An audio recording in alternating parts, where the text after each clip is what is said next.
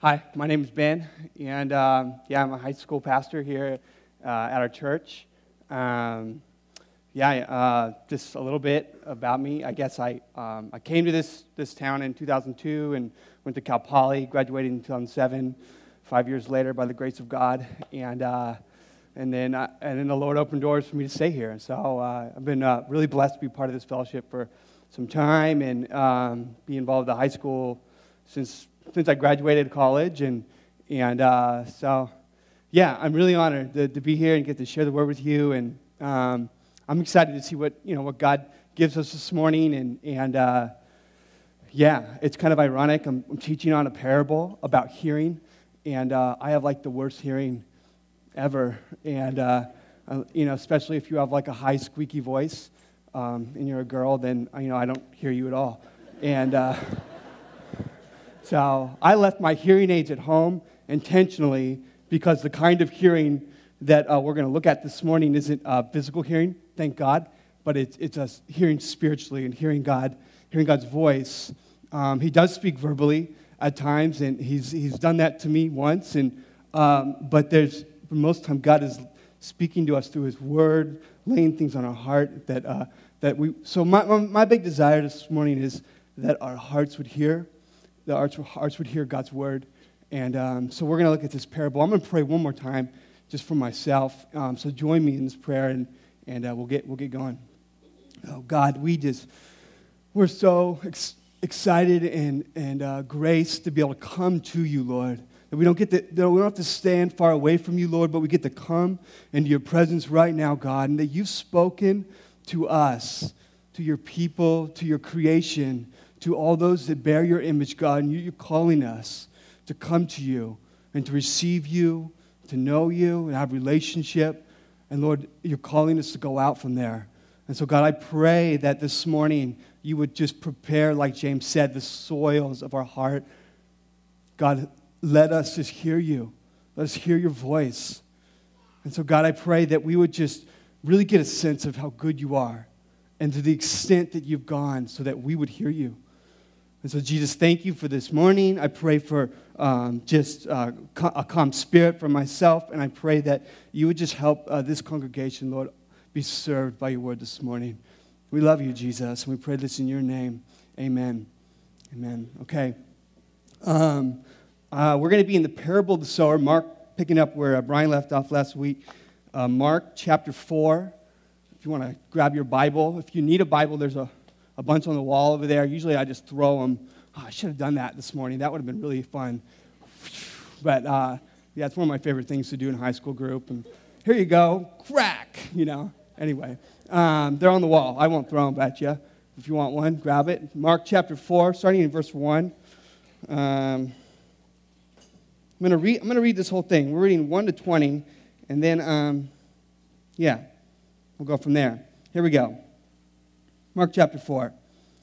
Again, he began to teach beside the sea, and a very large crowd gathered about him, so that he got into a boat and sat uh, in it on the sea.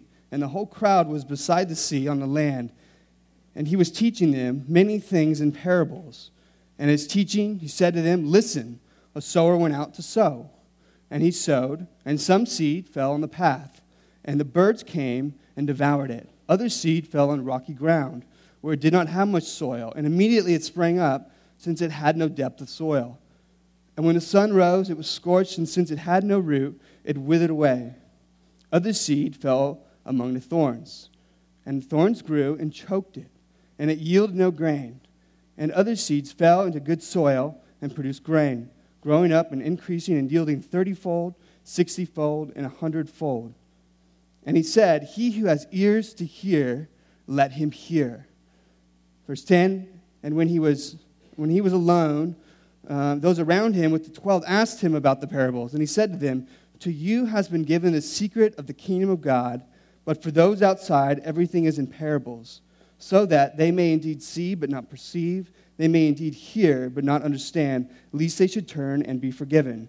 And he said to them, Do you not understand this parable? How then will you understand all the parables?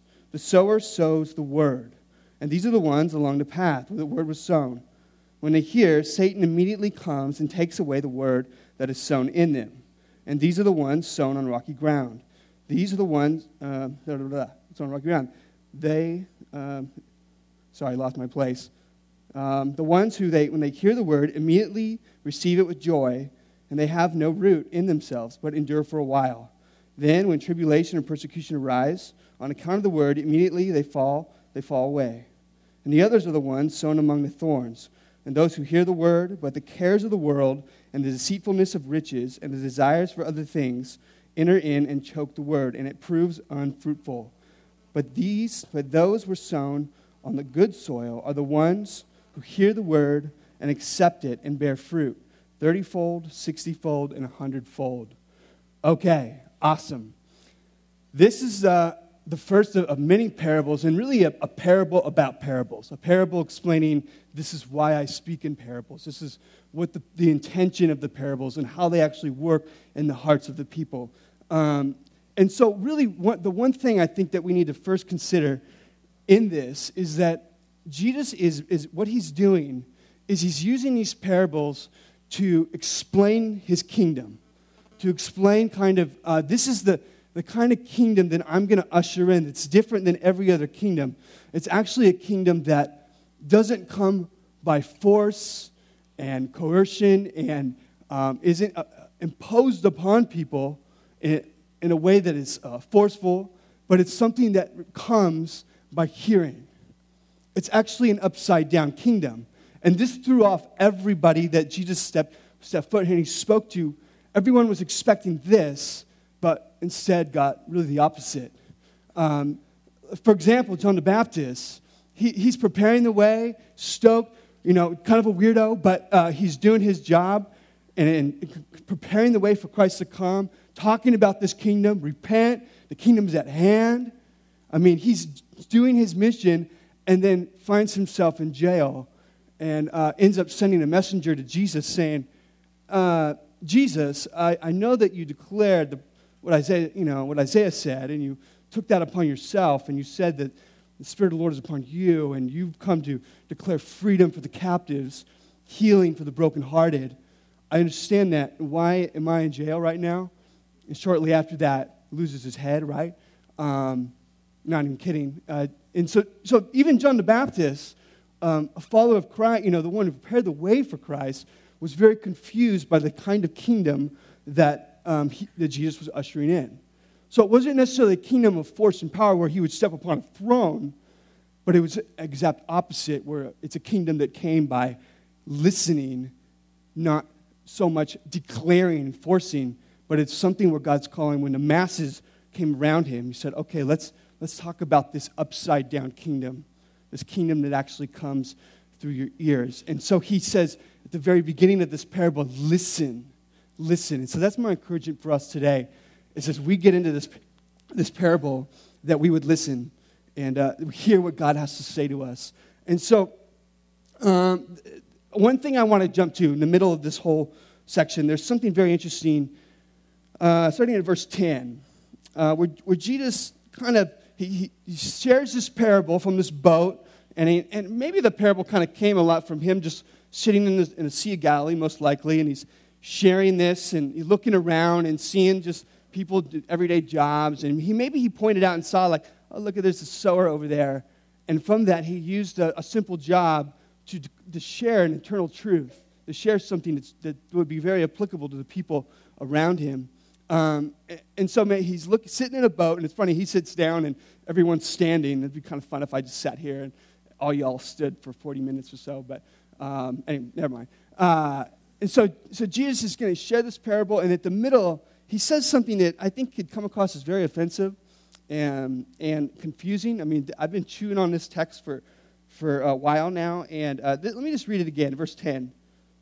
And when he was alone, around him, those around him with the twelve asked him about parables. And they said to them, and he said to them, To you has been given the secret of the kingdom of God, but for those outside, everything is in parables, so that, quoting Isaiah, they may indeed see, but not perceive. They may indeed hear, but not understand. Least they, they should turn and be forgiven. So, at, from first hearing this, it could sound like Jesus is saying, um, Come in, come in, little disciples.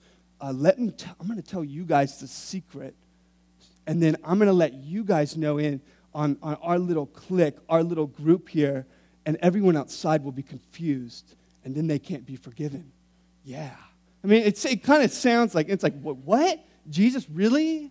Like, this is going to be our little thing? And, and we know that's not the case because shortly after, Jesus tells his disciples, What you have heard in secret, declare on the rooftops, right?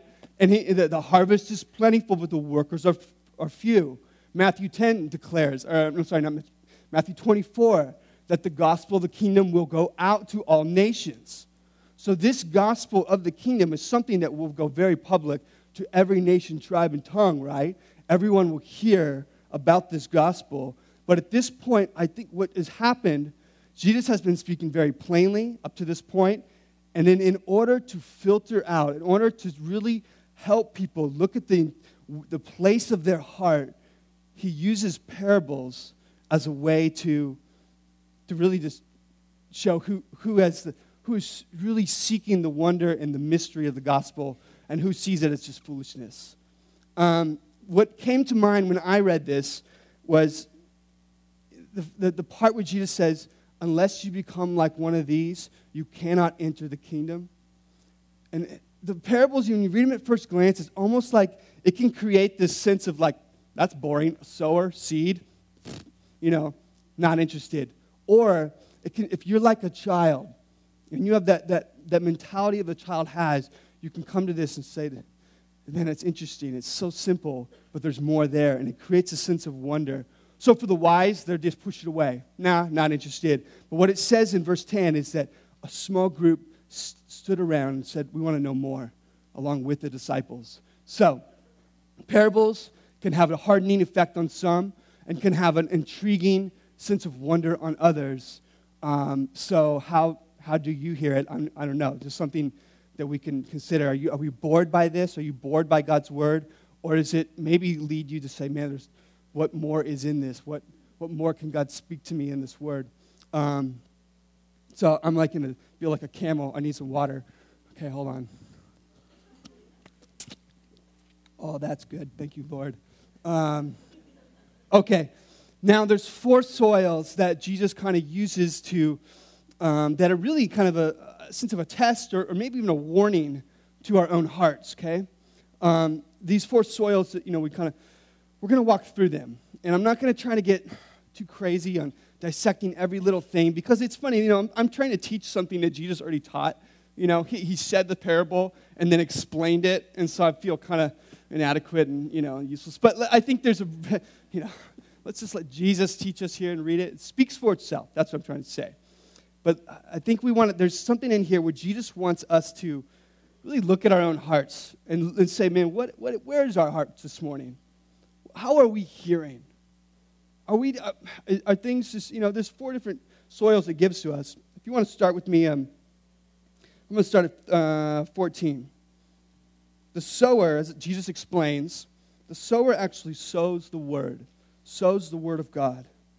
And those are the ones that are here along the path where the word is sown and they hear, and Satan immediately comes and takes away the word that is sown in them.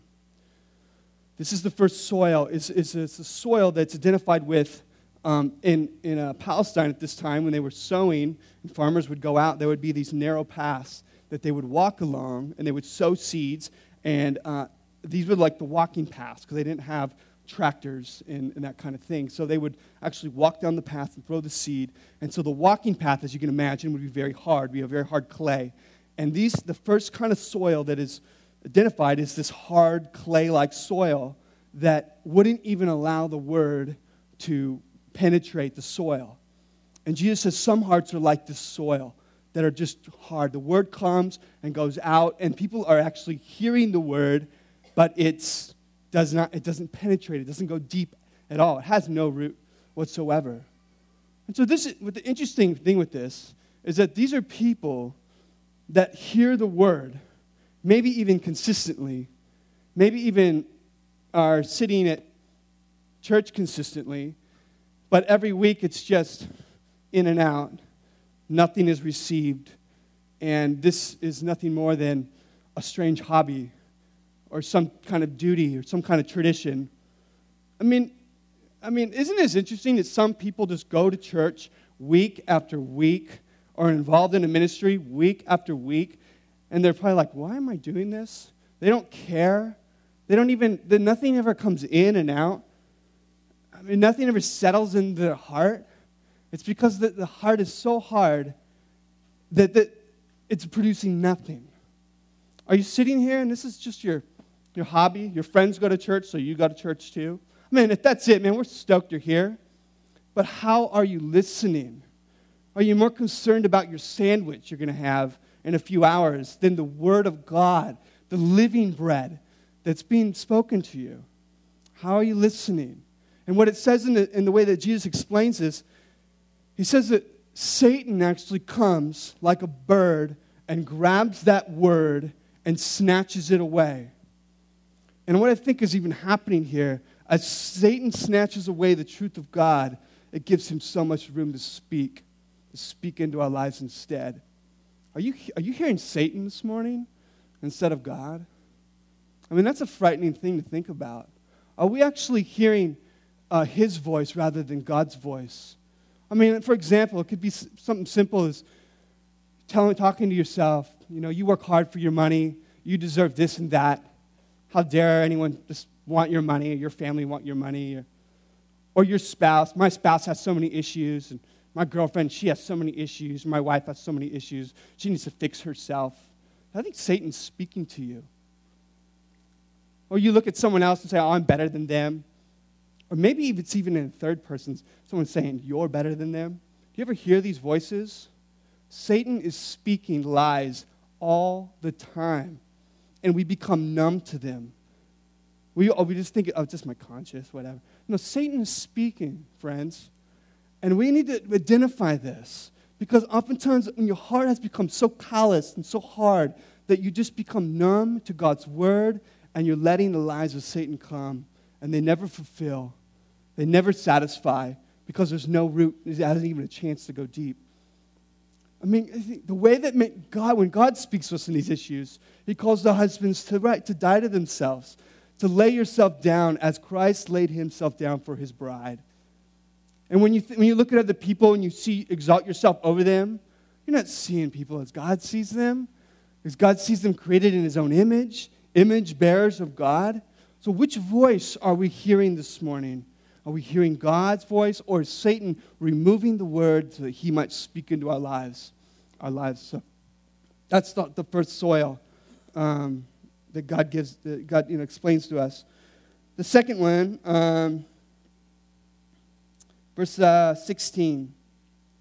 And these are the ones, when they hear the word, are so, uh, hear the word, immediately receive it with joy, and they have no root in themselves but endure for a while, and when the tribulation and persecution arise, on account of the word, immediately they fall away.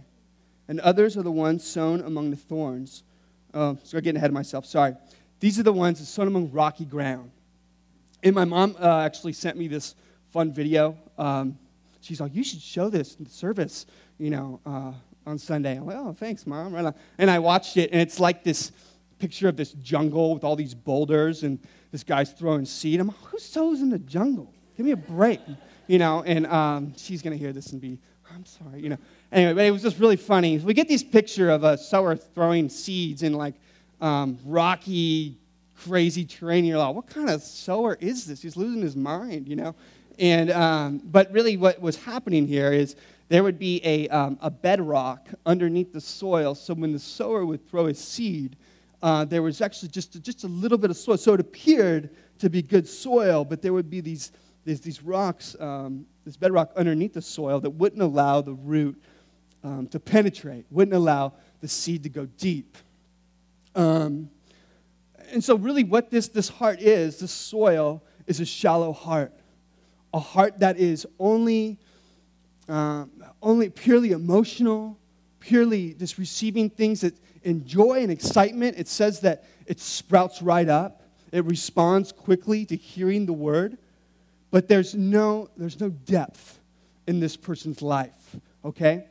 Um, I see this as, is uh, really just an external ministry in someone's life, meaning that they could be very involved, uh, always in the public, always seen, wow, that guy's faithful. Look at how much he does. He's at this Bible study, this home group, at church on Sunday, college ministry, boom, boom, boom, boom, boom. Very public, everything can be seen. But is there an internal ministry? Is there a ministry that goes beyond the external? Are you actually able to, to uh, have your own time with the Lord? Like when no one else is around.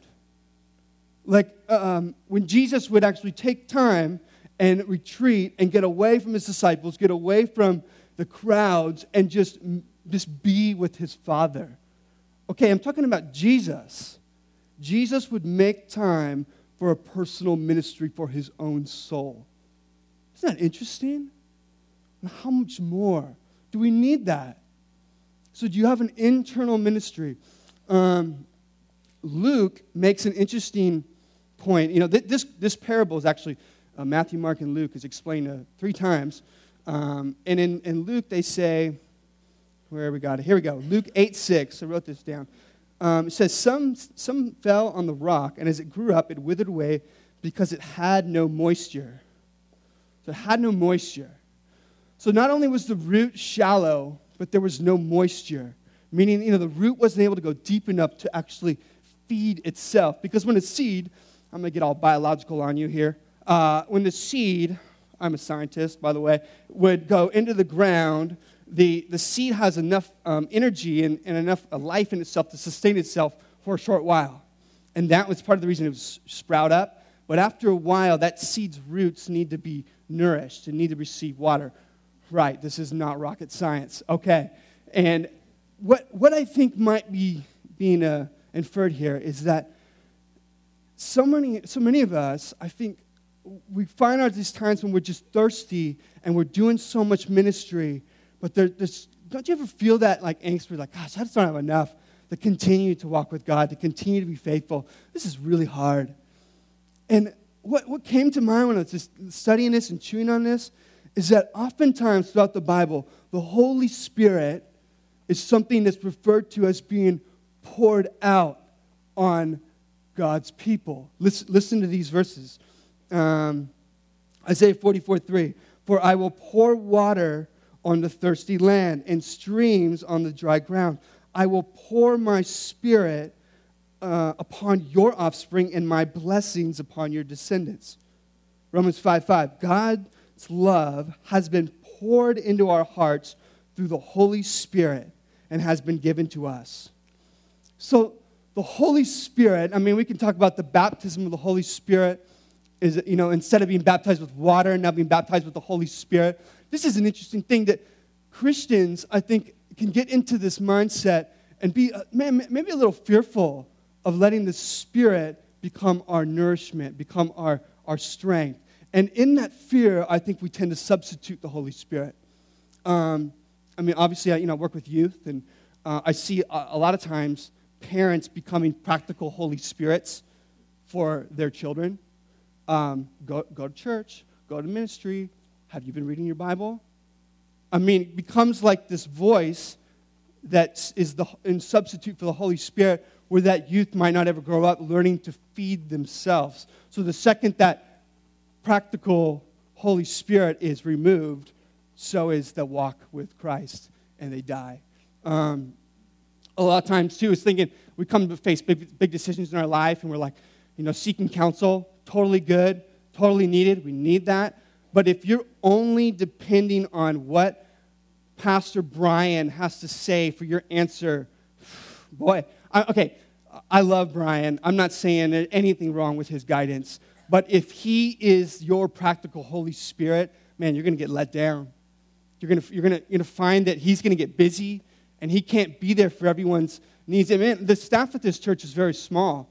Um, and everyone here can't actually meet the needs of all of you. But if we learn to actually seek the Spirit and seek His help and His counsel as it was meant to be on our own, there's a lot more of the Holy Spirit to go around than the staff at this church.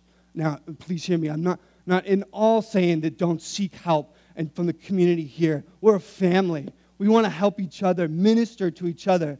But if, but if all of a sudden that, that thing is removed and you find yourself empty and have nowhere to go, I think it's revealing something that you have an unhealthy weight given, putting on, on a, a person.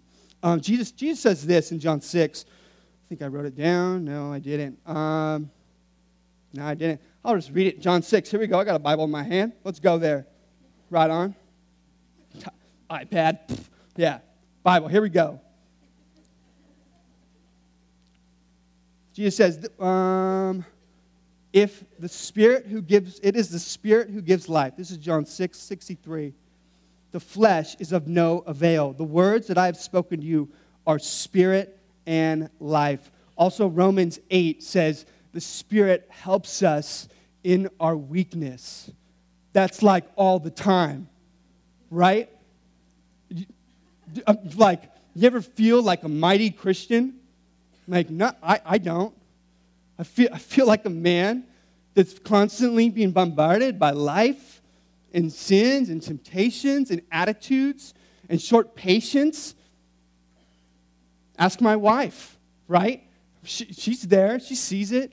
But if all of a sudden, if I, I start to see life and my, my, my spiritual life as a Christian not being fueled by my flesh and my go get him, Ben, but being fueled by the Holy Spirit who dwells within me, wow, that changes everything. If you're a Christian, God is in you. How's that going? How are you doing with God in you? Whoa, really? Not even kidding. Listen, I have a verse for that. If the spirit of him who raised Jesus from the dead dwells in you, he who raised Christ Jesus from the dead will also give life to your mortal bodies through his spirit who dwells in you. So the supernatural, the Holy Spirit sent from the Father to help us in our weakness is in me God, there's hope for Ben Potter. You're thinking the same thing. This guy, there's hope for him. There's hope for you too. Let's encourage each other right now. Let's, let's let the Spirit be poured upon us. And if you're not, not feeling, boy, ask and you receive the Holy Spirit. Let's not be a church that's afraid or sees that as some Pentecostal thing. Oh, that's for them down the street. Weird the Holy Spirit. We're about the Bible. You know, did you know the Holy Spirit wrote the Bible? Let's all be friends. wow. I mean, I, I just, I, guess I'm speaking out of personal testimony because there's times in my life where I kind of fear that, kind of fear like hearing about a miracle. Whoa, that sounds a little different. But then you think, like, wow, this is something that should be normal to me, or, or something I should be excited about. I, man, let's, let's let the Spirit pour upon our lives. Let's let our lives be baptized. And if you, if you feel this out of that, let's pray today that the Spirit would baptize our lives with His power, that we might better serve Christ and live in, a, in, a, in a I guess, a, a greater confidence than just the flesh. Because if that's all you have, you'll dry up. Um, I, I would love to talk about this for a long time, but we don't have that kind of time, and I can't read the clock, so ha, there you go. Um, I need a new prescription, I think. There's a lot going on here, but we'll, we'll make it. And so um, I think that's all I have to say. The last thing I want to say on this soil is that it says that on account of tribulation and persecution, this soil was um, dried up, that the sun scorched it. Now, this is kind of interesting because the same sun that scorches this shallow root and it dries up, it's the same sun that brings nutrients and life and growth to another soil. So, your trials and persecution can have two, two effects on you. It can actually grow you and actually refine you and challenge the idols in your life, or it can, um, it can destroy you. And all of a sudden, when that idol is removed, you have nothing left to worship you're actually empty handed um, because your root goes so shallow. Um, is, is your root going deep this morning? Is there more to your life than just what's seen on the outside, but is the Spirit growing you deep? are the trials in your life, the persecutions, the things that make life tough, um, actually growing your character, refining you who you are? Or is it just an excuse for you to say, God let me down? Because if that's what it is, you never wanted a Savior, you just wanted a blesser. You just wanted someone to meet your need. You came into this church or into Christianity saying, Oh, I have this issue, and when God fixes it, then I'll, then I'll, I'll serve Him. And, you, and your, your mentality is God exists to meet my need, my want, my desire, since I know what's best for me, right? Don't we have this attitude? I know I do. That we come into, into Christianity thinking that God is my little genie, my little fairy that sprinkles his pixie dust on my life and everything's better now. That's not Christianity. Did you know that the same man who built this house upon the rock, he did it for a reason? He did it because the storm was coming, that life was going to get hard. So it wasn't like the guy that built his house on the sand got a storm hit him, and the guy that built it on a rock was just, you know, bluebird day. Man, they both got the storm. You got to see this, guys. This is what Jesus is saying. Build your life upon me. Let hear my word. Let your root go deep, so that when life comes, I, when everything else is ripped away, I would be your greatest treasure. I will be the one that you, when you, when everything ripped, your, your eyes, your ears, you know, your, your school, your health, your family, whatever gets pulled away from your life, if all you have is me, is that going to be enough? It's really going to reveal, your, your trials are really going to reveal what kind of character are you building your life on? Yourself, your flesh, your own needs, or Christ and what He wants for you. Um, again, this is, a, this is something we could just, the Bible is a slew of verses about, about trial and persecution. It's just, there's a slew there, and it's good for us. So please don't see seek, seek a Jesus that only gives you sunny days. Please seek him in and out of season. Whatever the season of life God has you in, man, he wants to grow you. Um, okay. Um, yeah, there's I, Hebrews 11 was something I wrote down. The, this great, great chapter on, on a, a group that re, was refined, uh, that conquered kingdoms, received back their dead um, and by faith. All these things happened by faith, by faith, by faith. And then in the same paragraph, it says, and some were sawn in two, and some, the uh, skins of uh, sheep were sewn on their backs, thrown into the arenas to be a spectacle and entertainment for the Romans. I mean, by faith, we, we receive both. So, uh, there, like I said, there's a lot to be said in this.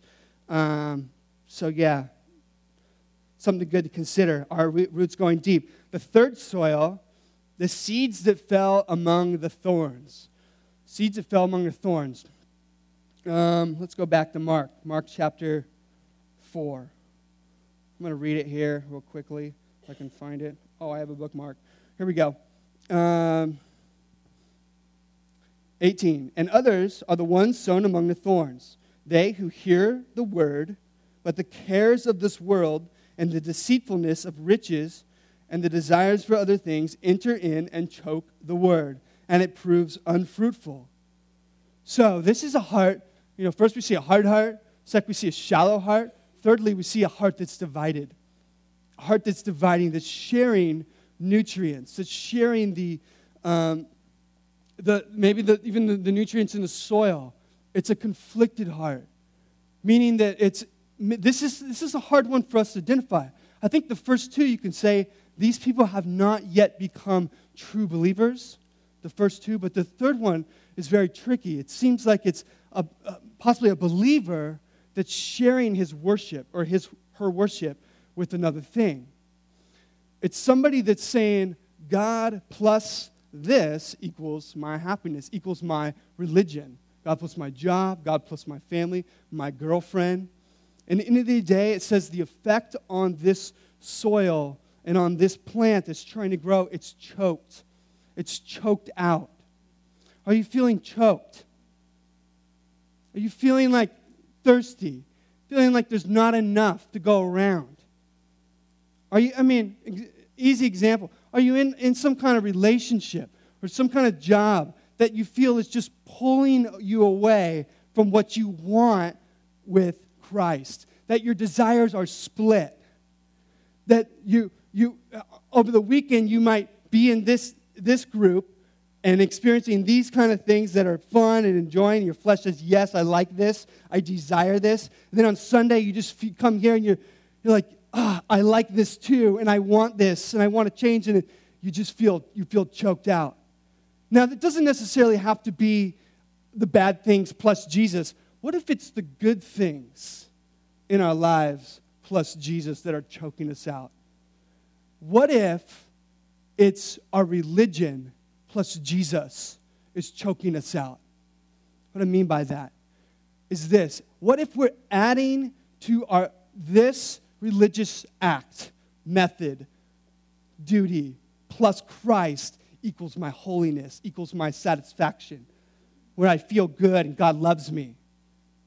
Now, this is what I mean by that is that when, when we say, when we, we have a mentality like this saying, if I obey God, then He loves me.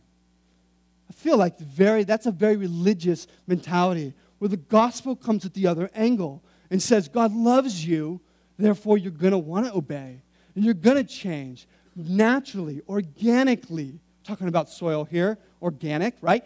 Well, it's, it's, it's a lifestyle that just flows out of first your love and devotion for Christ, not I'm doing this for God and therefore He loves me. Okay, we have a great example of this um, found in Galatians. In Galatians, um, it was all, when we went through this last year, and um, it was just a, it's, a, it's a letter to this church who is conflicted, who is adding to their, their walk with God. They're a church that was predominantly Jewish, meaning that a lot of the, the Jewish customs and eating um, kosher and following these laws were now added to the gospel, and it created this really confusing place where Paul came in and said, No, no, no, this is a gospel of freedom. Galatians 5 1 For freedom, Christ has set you free. Therefore, do not go back to the yoke of slavery. But we kind of like this. We kind of, for some reason, let these things creep into our lives as the Apostle Peter did. There was a point where Peter actually was sitting down having a barbecue, and I don't know if you remember this story. He's, he's eating with um, all his Gentile bros and sisters, and they're eating ribs and, and uh, going at it. It's great, and the, um, it, it's kind of like a farmer's market picture. That's what I picture. And then here come all his old Jewish homeboys walking down the street, and he sees them, in the corner of his eye, and he kind of freaks out and retreats and pulls back from the Gentiles. And then all of a sudden, his friends like, "What the heck, Peter? I thought we wait, what?" They're really confused because now all of a sudden Peter is embarrassed that he's eating ribs, pork ribs, not beef ribs, okay? And he's eating pork ribs with these Gentiles because the Jews had not yet uh, received that as something that's clean. And at this point in Peter's life, Peter had received a vision from Jesus himself Peter, wake up, kill, and eat. Do not declare unclean what I have declared clean. So Jesus has been releasing Peter from this, this law that had been, he's been living his life off of this, this mentality of, if I do these things, then God loves me. But the gospel says, no, no, no, no. God loves you. Therefore, live a certain life. Live a life of holiness. So Peter was adding his holiness. And this is what Paul says um, to this. But when I saw that their conduct was not in step with the truth of the gospel, I said to Cephas before them all, If you, though a Jew, live like a Gentile and not like a Jew, how can you force the Gentiles to live like Jews? Peter was choking out his own walk with God by adding to it a, a, a, some, some sort of holiness, some sort of lifestyle that he felt was holy. When, when Paul simply says, No, Peter, be free, man, enjoy and eat. And the, the gospel is of grace alone. You've been loved because you've been loved, not because of anything you've done. Isn't that mind boggling? God loves us because he loves us? What? That's freeing. That means that I don't have to wear my duck shirt to church in order to be loved by God. I don't have to, to do a certain thing in order to be loved by God. I don't have to attend a certain amount of whatever in order to be loved by God. by grace alone. Some of us are offended right now because it can't be that simple. It can't be that easy, right? We like our holiness acts that we've created in ourselves. Um, I, would have to say you, you, you're choking yourself out. Drink from God alone, drink from His Word alone. Let this gospel set you free, not bind your heart. Amen. Can we say amen to that? Amen, amen to that. Yes, thank you. All right. That was a little forced. I'm sorry. Um, we say amen and then we are holy. No. Um, okay, let's, we got, I don't even know what time it is. My clock is out of batteries up here. Somebody have a clock? Oh, there it is. It's hidden. Got it. We need to wrap this up. Um, hopefully that's fast. Um, okay, the last soil. We're going to wrap this up because according to this, I have three minutes. Impossible. Let's go. The last soil is a soil that receives the word, receives the word, and produces fruit. This is different from every other soil. Every other soil had the appearance of foliage, it's getting there, but was choked out, divided, shallow, hard, nothing. With this soil, it doesn't say how fast it grew up or anything about how much fruit. Maybe there was just a little grape. I don't know. Um, it, this, is a, this is a plant that produced fruit, okay? And what it says, it, but it produced a supernatural amount. So I take that back. It wasn't just one grape. It, it, it produced a supernatural amount. Now, I did a little bit of research on farming. I'm not a farmer. Uh, sometimes I wish I was. It's a simple life. But um, it, it is a, a normal amount of fruit would be about tenfold, okay, from, from what you, when you plant. But what it says here, this, this, this seed produced 30, 60, 100 fold. And what, no, what I noticed mostly out of this, what distinguishes from every other plant, is that this was a plant that's giving, that's pouring out of, that's, that's, that's not just about its own growth, but it's producing something that blesses others. Now, we're starting to sense and taste the seed of the kingdom because Jesus says to his disciples, I'm giving you the secrets of the kingdom, of kingdom living, not a royal giant throne that, reign, that, that rules you like Romans do, but it's a kingdom that gives, that actually says, listen instead of throwing it in your face. It calls on the listener. Now, I want us to think why did God, out of all the ways that Jesus, sitting in this boat, said, I want to start this thing off with parables. I want to teach you about the kingdom of God. Why did he choose a seed? Isn't that just a little bit insignificant in our normal view? He chose a seed to say, This is what my kingdom is like a little seed that goes out and is thrown everywhere.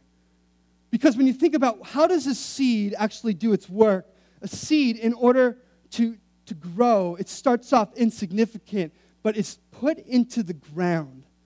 It's put into the ground, and as it's slowly but surely broken down, that seed dies. The seed dies in order to grow. Its weakness becomes powerful. Sound familiar? Jesus actually, he actually identifies with the seed um, in John. John 12, in the last, it says the last hour of his death. They didn't necessarily mean the literal hour, but anytime that Jesus mentioned the hour, he was referring to the hour that he was going to go to the cross and die. Okay? The period of time that he would go and die. Listen to this.